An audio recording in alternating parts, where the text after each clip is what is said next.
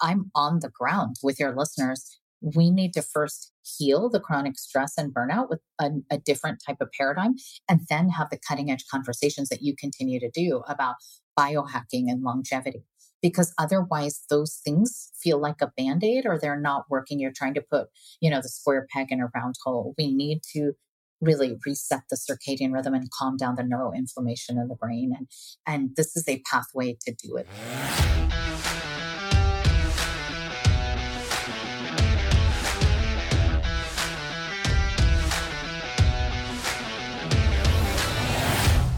Hey there, my friends. It's Doctor Anthony Balduzzi, and I want to welcome you back to another podcast episode here on the Fit Father Project and Fit Mother Project podcast.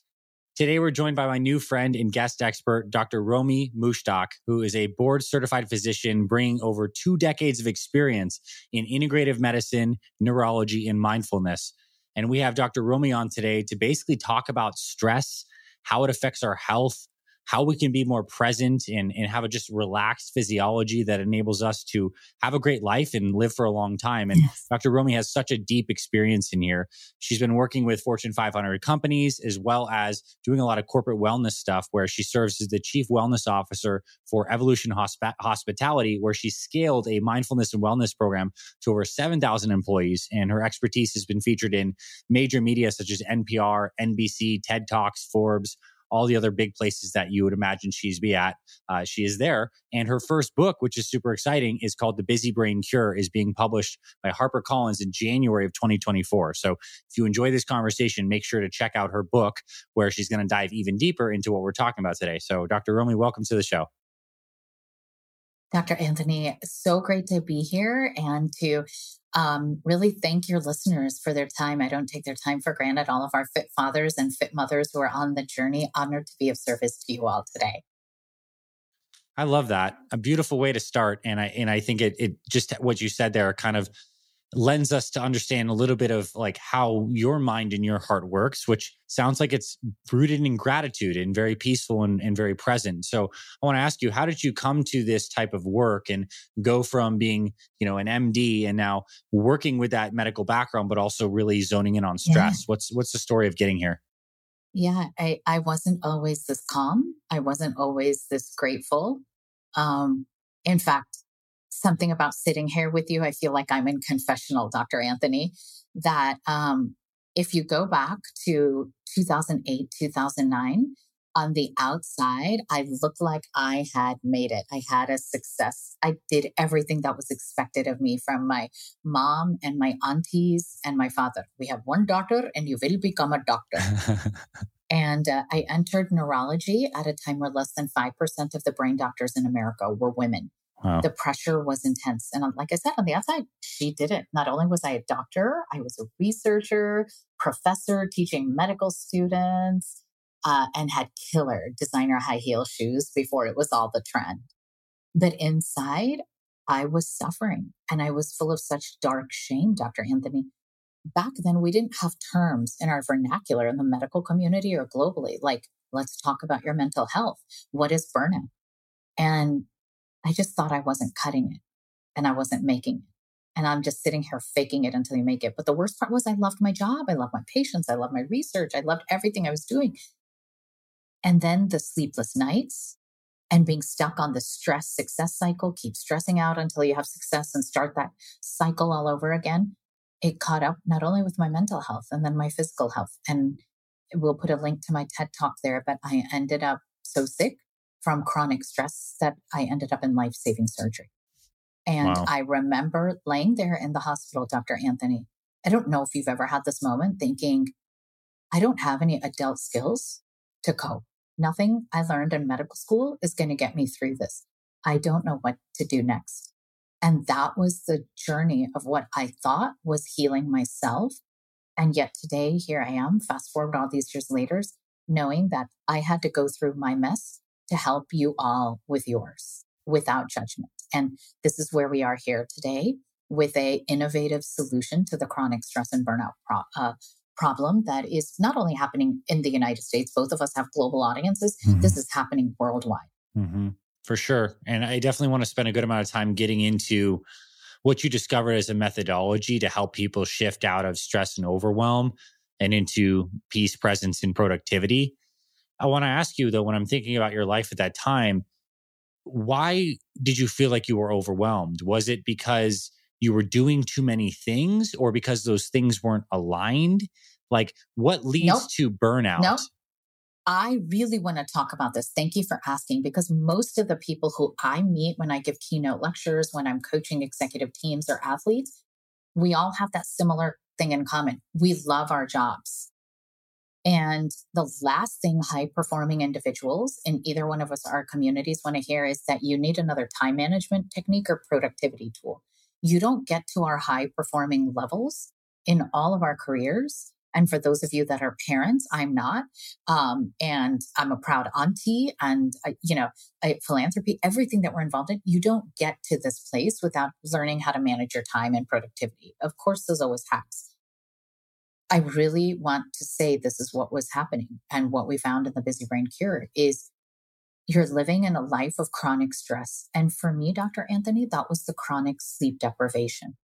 As a neurologist specializing in epilepsy, all through medical school, internship, residency, two fellowships, working as an attending physician, that was like about a fourteen-year period of my life.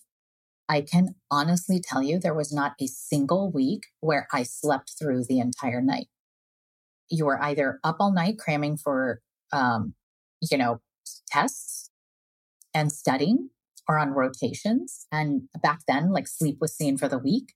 Yeah. And then it was being sleep deprived because there was patient emergencies. And even on the nights where I didn't have call, I would wake up in a sheer panic going, oh my God, did I miss a page? Is something wrong? Like I'm, I'm going to lose my job. And when I look back on that time, it was because I wasn't honoring the, uh, the circadian rhythm, and sleep was one of them. And I really know in my heart that that is what led to that whole cycle of deterioration, which people will read snips of my stories at the beginning of chapters one through four of how you go from looking perfect on the outside in your heels to falling on ice and falling on your face and falling in your life and having the rug pulled out from underneath you and end up in a dark hole known as burnout. Mm-hmm. So for you, mm-hmm. the big crux was, I mean, just the demands of that period of your life and how it impacted your sleep. So I think this is a nice stopping point here to talk a little bit about sleep for people who may or may not be on any degree of this burnout roller coaster that you experience, but certainly have a sense that sleep is important for longevity, for function. So what can you tell us about sleep that is unique and novel in the sense that we all have an idea it's important, but why from a physiologic basis is it critical for the brain, for the nervous system? And like, why is it kind of non-negotiable? I want to start with this is I want every listener here to change the way they think that sleep is now the new status symbol of successful professionals. I want to give a special shout out to anyone that is a parent of a small child that is not sleeping through the night. We have other brain shifts in those situations. Mm-hmm. But really what we find is people are destroying their own sleep. So sleep is the new status symbol of successful professionals. Here is why I say this. In addition to the wealth of medical data we already know, we took our Busy Brain test, Doctor Anthony, in our research period, and we'll give you your listeners a link to take it for free and get mm-hmm. a brain score. It's twenty questions that look at, number one, how stressed are you? And what symptoms are you having in your brain, cognition, memory, sleep, mood, and in your physical health? And problems with sleep were the top three symptoms in over seventeen thousand people who took this test. Wow. So we know when you're chronically stressed, there is a pattern of neuroinflammation that I now call the busy brain, a pattern of hyperactivity that happens in your hypothalamus, the place that your circadian rhythm is modulated. That specifically happens under chronic stress, and it creates this pattern of hyperactivity. And, and we'll talk about busy brain in a second, but as far as sleep, no matter how much you're trying to do all the right things, how many times do people come to us and say, I've tried everything for sleep, and they're having difficulty falling asleep at night because of racing thoughts in their brain, or you're waking up somewhere between two to four o'clock in the middle of the night and you can't go back to sleep. So you train yourself to think, oh, I'm strong, Doctor Romie. I can get by on four or five hours of sleep. I'm going to wake up at two thirty-seven a.m. and knock out a bunch of work emails and get the laundry done before the kids get up. And that's not it. And we know with that disturbance in your circadian rhythm, it's not just your sleep-wake cycle. It will now have a downstream effect to uh, affect your hormones, your mm-hmm. metabolism, um, your immune system, yeah. your digestion, everything else. And it all starts there with your circadian rhythm. Mm-hmm. So mm-hmm. the busy brain is, is, can we define what that is for the purpose of yes. the rest of this conversation? Yeah. I, I ter- coined the term busy brain, and I'm going to be so blunt and direct here for all of our colleagues that are listening. We in neurology and psychiatry got it wrong. In the world of traditional neurology and psychiatry globally, we treat these three diseases as three separate problems. And that is part of the thing. Adult onset attention deficit disorder or, or difficulty focusing, anxiety, and insomnia. And this is a very dangerous problem because we end up in something known as the stimulant sedative cycle. It goes like this.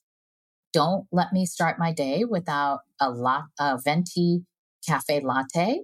And I'm going to tell you that it was just coffee, Doctor Anthony, but really it was three energy drinks. And I still can't focus, and I'm getting low-level anxiety at work or managing home life. So I'm going to keep chugging the caffeine. And now you're stuck in anxious analysis, multiple browser windows open yeah. in your brain, on your computer. And you want to sleep or rest and unwind at night with loved ones, but you're wired and you're tired and you yeah. put your head down and you can't shut off the racing thoughts. And as I said, you wake up in the middle of the night. And so what happens to take the edge off at night? You need a sedative like alcohol or a prescription sleeping pill. So we in Western medicine have contributed to the problem, because if people couldn't cope with coffee during the day and alcohol at night, we're giving them excessive amounts of prescription um, stimulants like Ritalin or Adderall and sleeping yeah. pills at night. And that is the busy brain. And we find it is more common in high achieving professionals. And you and I are here to say, I want you to succeed.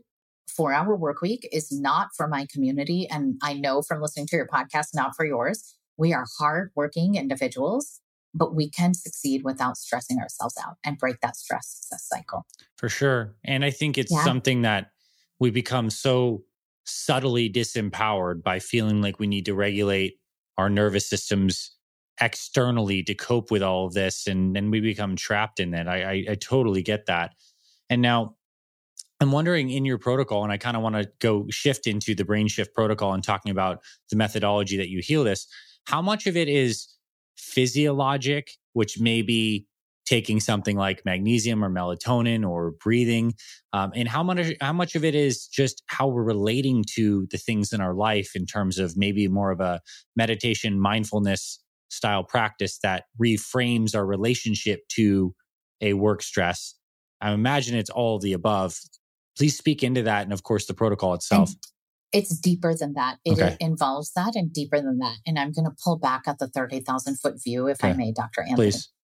Is prior to the pandemic, um, I was lecturing on mindfulness and meditation in corporate America and these kind of protocols and how it would lead to emotional resilience. So to your great point of how we're reframing and coping with the stress that's coming at us.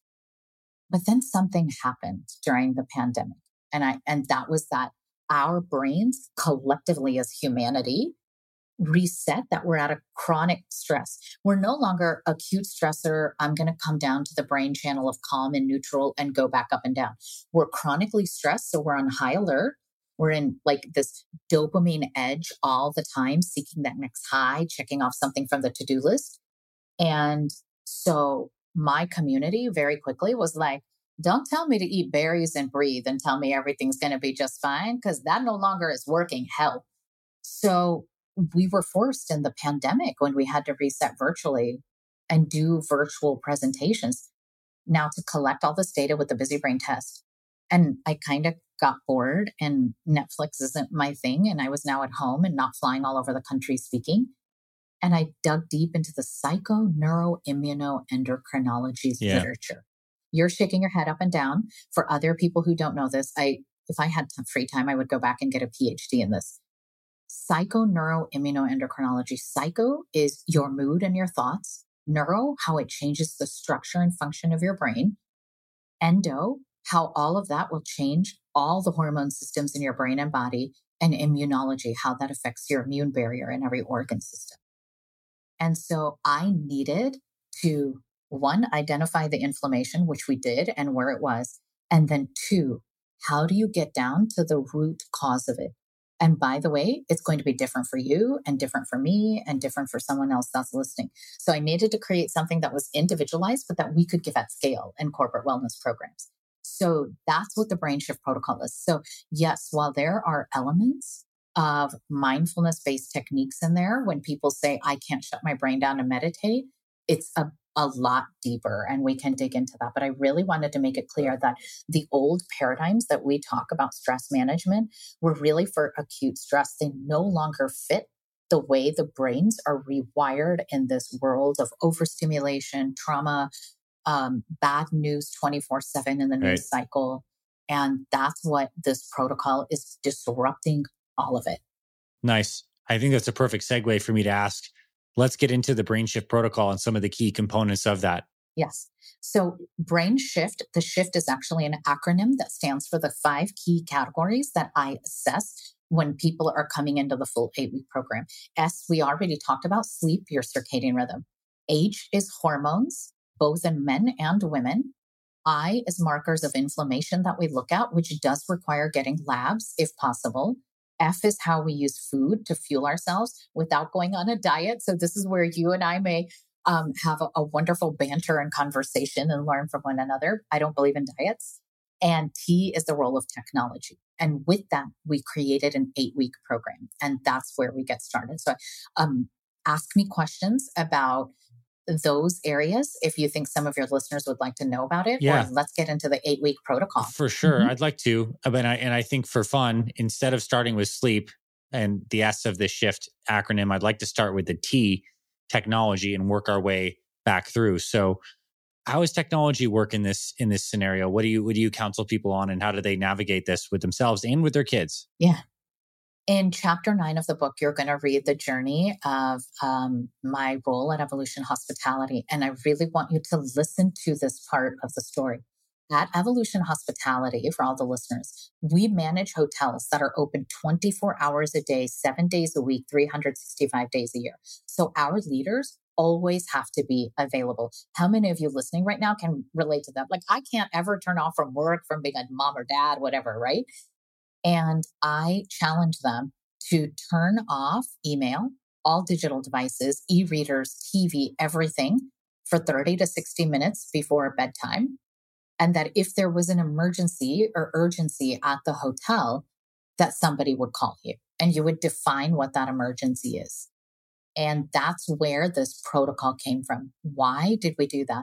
You know, when you and I went to medical school, Doctor Anthony, and I, I'm just going to assume you're somewhere near my age, um, and, and do so gracefully, so forgive me if I'm wrong, uh, we didn't recognize adult onset A D D, attention deficit disorder, A D H D, as a, a true entity.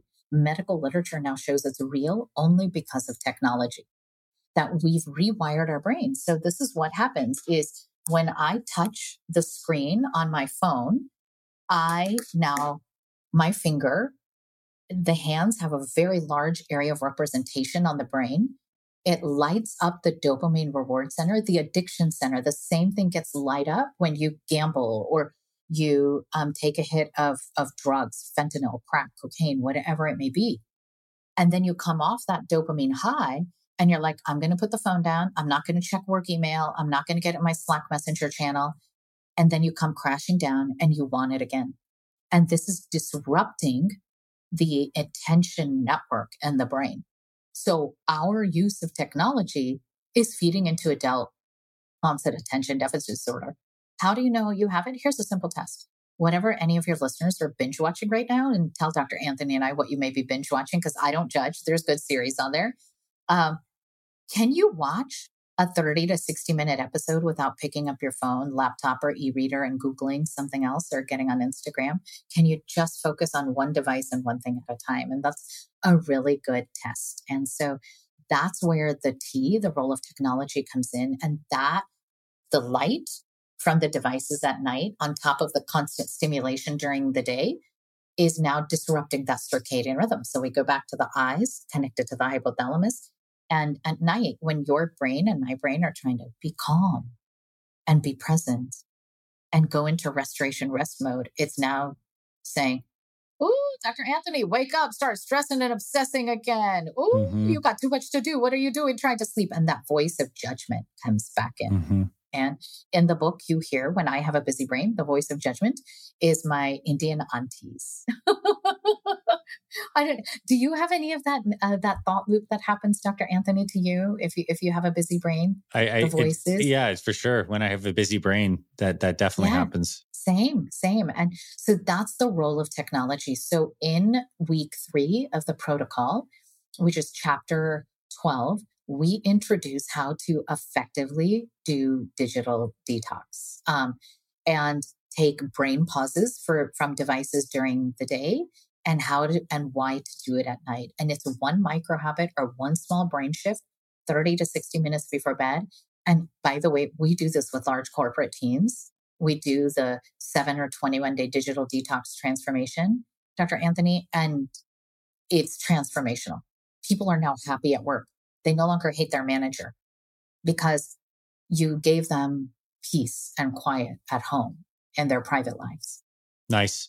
I think that's yeah. great. And I think what people can yeah. take from that is applying that evening boundary to technology, maybe even a weekend phone detox, um, or just even test yourself to see yeah. how much you do pick yeah. up the phone during well, a show and, that well, you might be watching. It's not just the phone. It's not just yeah. the phone, Doctor Anthony. Remember, it's our laptops, sure. it's our e-readers, it's the smart T Vs. It's everything. Yeah. Um, it's, it's everything. We really need to do that. So we just ask thirty to sixty minutes. And, you know, I want to speak to your fit mothers. If anybody is breastfeeding or nursing, one of the things I found in studies is it's easy in the middle of the night. You're half asleep. You're nursing your child to pick up the phone and mindlessly scroll. Don't do that. It's your energy with your child. Don't give yourself a dopamine high while you're breastfeeding or bottle feeding a baby. Um, instead, focus on their heartbeat, focus on their breathing, and have a mindful moment together if you can, and try to stay awake. Um, but don't pick up the phone because that stimulation energetically for parents is disrupting now the energy we're transmitting to the child that we're feeding. Hey, it's Doctor Ray. I want to quickly pause this episode to thank you for listening to this Fit Father podcast. I am just blown away at how amazing this podcast has become. I had no idea when I started F F P around ten years ago that it would grow into such an impactful mission. And I want to let you know that I am so grateful to be connected to you in this lifetime. And on behalf of me and my entire team, we are so grateful to be in your life, helping you get and stay healthier for your family. That's what I want to share. Just some gratitude from my heart to yours. Let's get back to today's episode. All right, so let's get to the F for food. I'm, I'm interested how food and nutrition recommendations play into decreasing a busy brain and, and helping brain health. So here was my goal. Can I tell you where I had to start from? Sure. Diet is a four-letter curse word mm-hmm. in my world. And I don't want to disrespect the incredible world work you do with Fit Father and Fit Mothers. Mm-hmm. But here's the reason why. In my research for busy brain, when we have someone go on a strict diet or cleanse, it actually raises the stress hormone levels and mm. creates potential trauma traps around a food like kale or boiled chicken and broccoli. But here's the other thing. I'm a chief wellness officer, and how many of your listeners are leaders of big teams and companies mm. of a, a div- globally diverse workforce?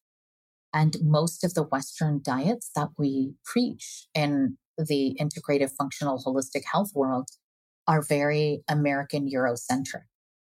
And I, as a doctor and a mindful leader, want a, a world where carb lovers, carnivores, vegans, chocolate lovers can all sit at one table and feel yeah. like they belong.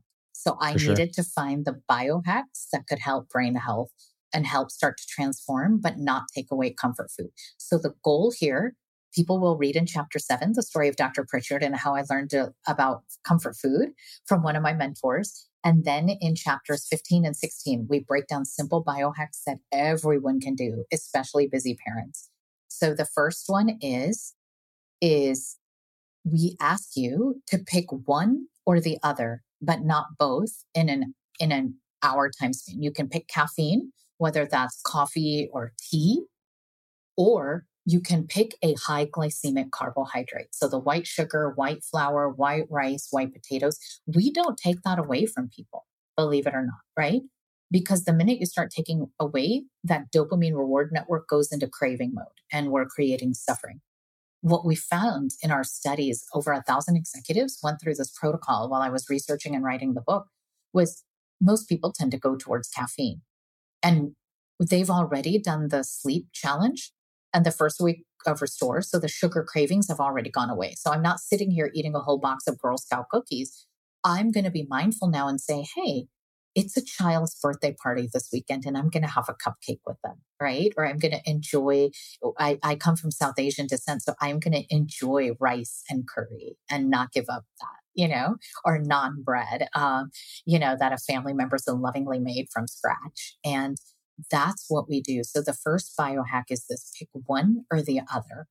And the first forty-eight hours, you may feel a sudden withdrawal. You may not have realized how much sugar you were consuming. So in the appendix and in the online resources with the book, we give you um, resources to actually check labels. And I know that's something that's important to you too, because it isn't that people were grabbing cookies or white bread. They didn't realize how much hidden sugar was in the packaged foods that are in the refrigerator and pantry. And so that's the number one thing we start with. Tell me how that fits into Fit Father and Fit Mother, Doctor Anthony. Well, I mean, I, I'd say I'd say completely, although I do more liberally use the word diet than you as a pattern of eating. We are helping people create a sustainable, rhythmic approach to nutrition that is inclusive and not limiting on foods.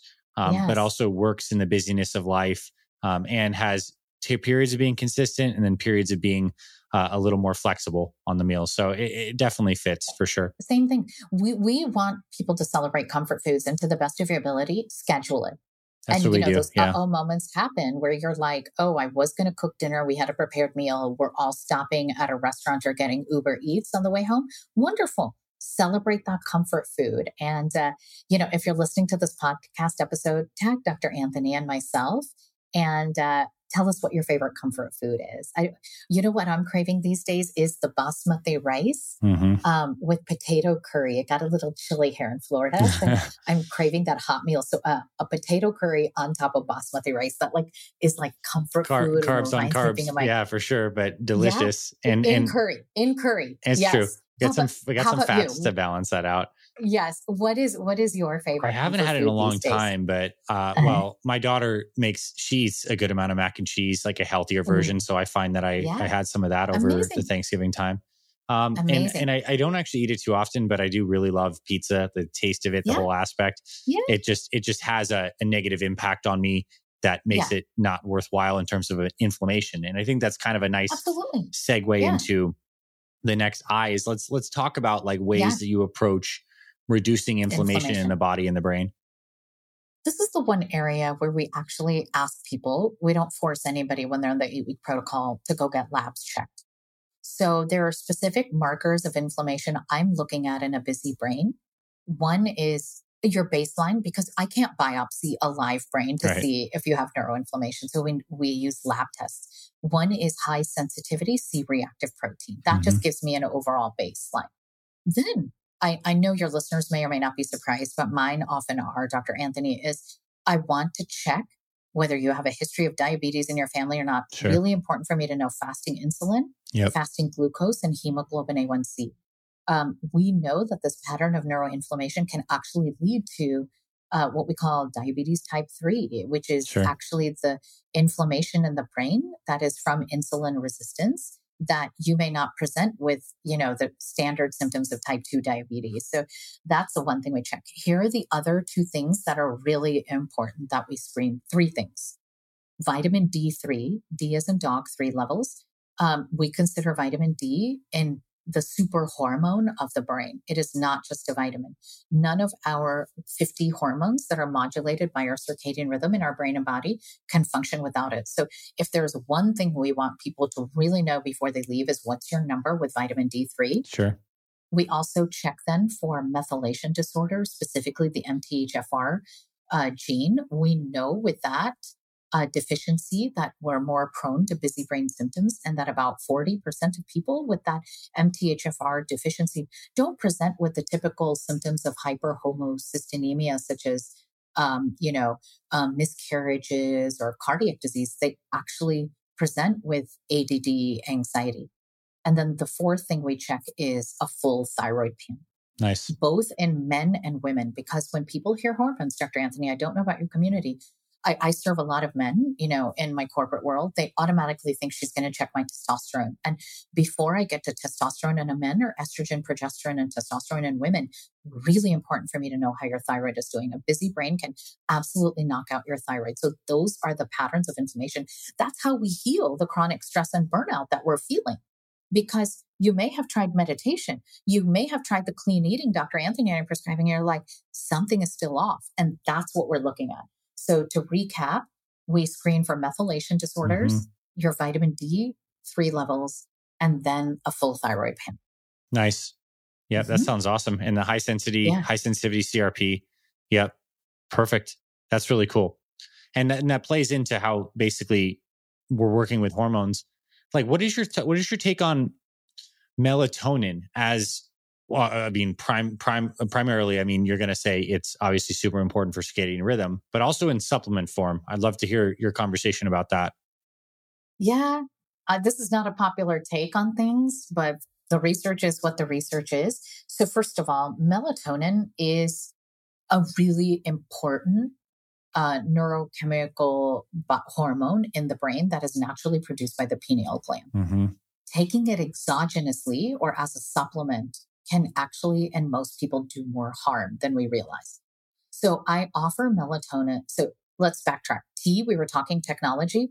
You could take all the supplements you want, but if you're here with your some kind of device at night, you're actually telling your hypothalamus to stop producing melatonin and serotonin.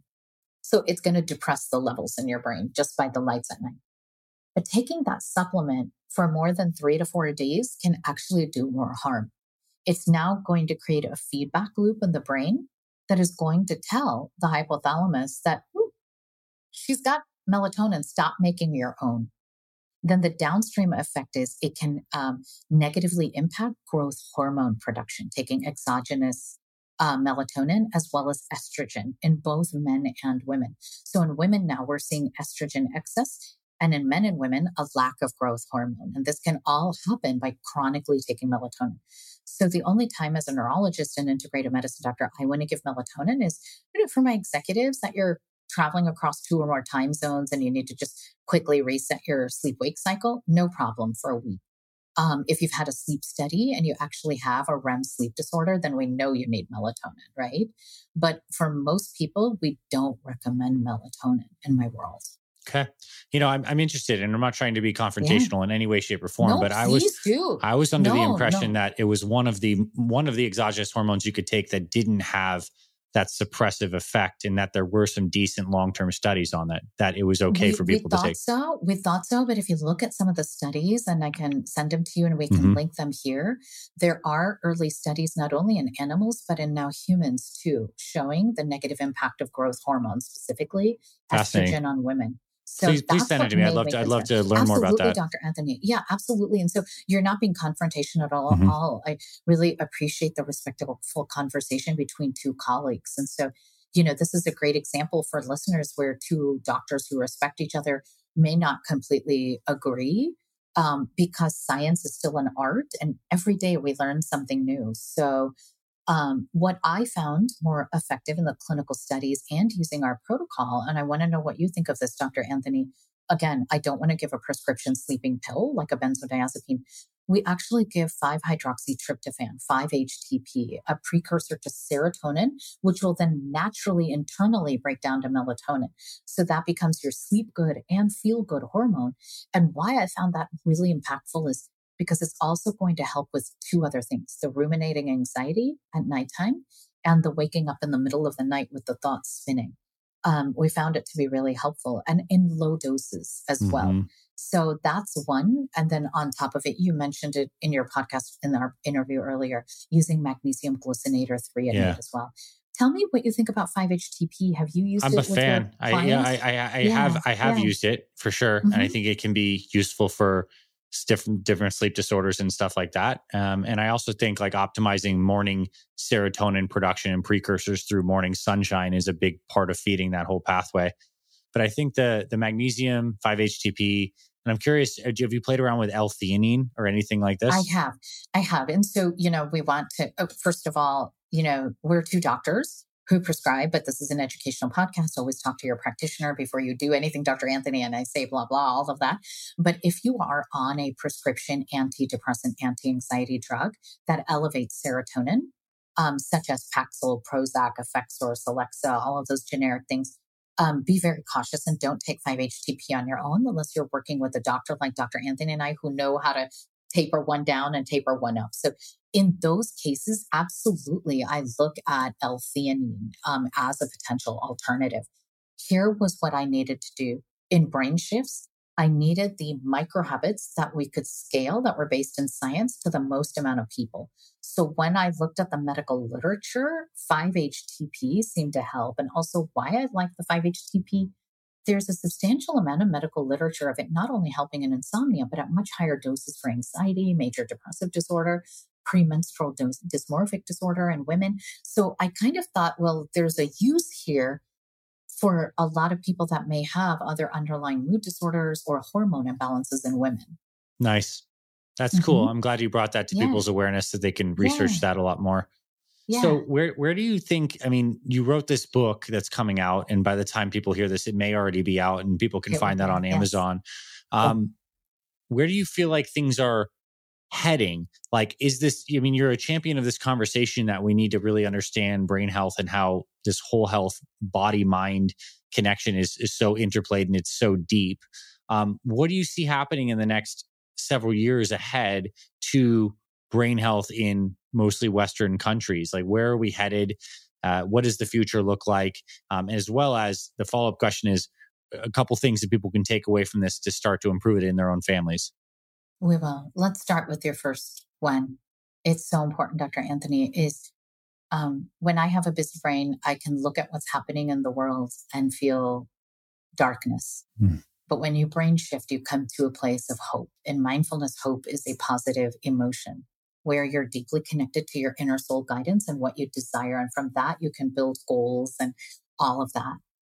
Where the actual, you know, as someone that is working in workplace wellness, we are still in a mental health crisis, and seventy-two percent of Americans are employed by some type of company, small, medium, large company. And the rates of burnout and mental health crisis continue to grow. So while the trends in brain and mental health may be talking about longevity and biohacking right now, I'm pragmatic. I'm on the ground with your mm-hmm. listeners. We need to first heal the chronic stress and burnout with a, a different type of paradigm, and then have the cutting edge conversations that you continue to do about biohacking and longevity.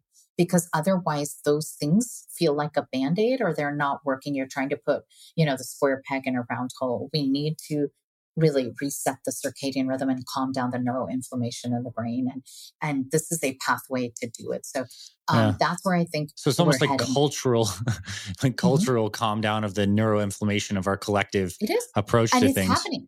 And by the way, it's happening, Doctor Anthony. Mm. In twenty eighteen, when I was named Chief Wellness Officer, there weren't many of us around. And I was the first doctor named this role in corporate mm-hmm. America.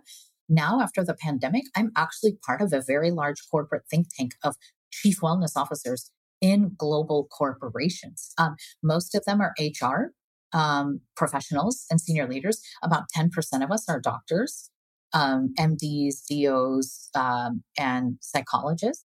So I feel hope and that, and that we are having these crucial conversations at work, that we have to think beyond the paradigms of here's a fitness plan at work, or there's an employee assistance program, of what are we doing to change operations to promote well-being. And I feel hope in that. So yes, I, there is a reckoning, because you see the data. Companies whose productivity, revenue are down, whose employees are quitting, it's directly related to uh, a lack of a workplace culture that cares for their people. And when you have a workplace culture where you care for your people, companies are succeeding. So I do think, and I feel hopeful, that corporations will actually drive a global conversation around mm. this. That you may you may tell me I, I'm pie in the sky, but I feel hope for that. Yeah, that's beautiful. Mm-hmm. No, I mean I, I think mm-hmm. that's like positivity is going to be started through positivity, and you're definitely on the ground. And I, it, it seems positive that and positive and powerful that corporations are, you know, clearly having more chief wellness officers like yourself. So to put a nice bow on this conversation, can you leave us with um, a couple key takeaways that you want people to be mindful of as they leave this conversation and return back to their daily yeah. lives? Um, if you're curious, do I have a busy brain? The same test that we used in our research study, you can take for free. And we will put the link here in the show notes um, at, or on my any social media and get your brain score. And you'll be sent the first ten days of the protocol, which is the S to reset your circadian rhythm that's in the book. So I would start from that. The second step I would tell you is have compassion for wherever you are right now. That is that. And I remember when I was going through my workup and I was burnt out and I lacked hope. I wish somebody, Doctor Anthony, had told me what I'm telling you and any listener right now that needs to hear this is trust that your brain is not broken, your mind is not a mess, and your spirit did not depart your soul. Just take it one brain shift at a time. Mm-hmm. And in our data, it was to start with the seven-day sleep challenge, start with the restoration of your circadian rhythm through sleep, and everything else will follow. It's beautiful how like foundational this is and how simple in a sense it can be, yes. the path to yeah. wellness. And yeah. I am grateful that you're out there being such an encourager and a container for people to walk this journey mm-hmm. towards better brain, better brain health and, and a healthier culture. And again, all mm-hmm. of your links, D R Romie dot com is going to be where you can take the, the brain score test as well as get the chapter of the book and at Doctor Romie on social. And we'll have that linked in the show notes. So Doctor Romie, thank you. I appreciate this conversation today. I appreciate you and everything you're doing for your communities. Thank you. Thanks for listening to this week's episode of the Fit Father Project Podcast. If you love what you heard, please rate and review our podcast on Apple Podcasts. It really helps spread this show to more men who need this valuable info. To watch full video episodes of this podcast and other motivational videos to inspire your training and more, visit our Fit Father Project YouTube channel. It's free and everything's made for busy guys over forty like you. Visit youtube.com forward slash Fit Father Project to get access to our entire video library. And finally, if you or someone in your life is interested in becoming a fit father or needs help losing weight, building muscle, and living healthier after age forty, then visit fit father project dot com where you can see our proven programs, supplement line for guys forty plus, and free meal plan and workouts to get you started. This is Doctor Anthony Balduzzi signing off. I'll see you in the next episode.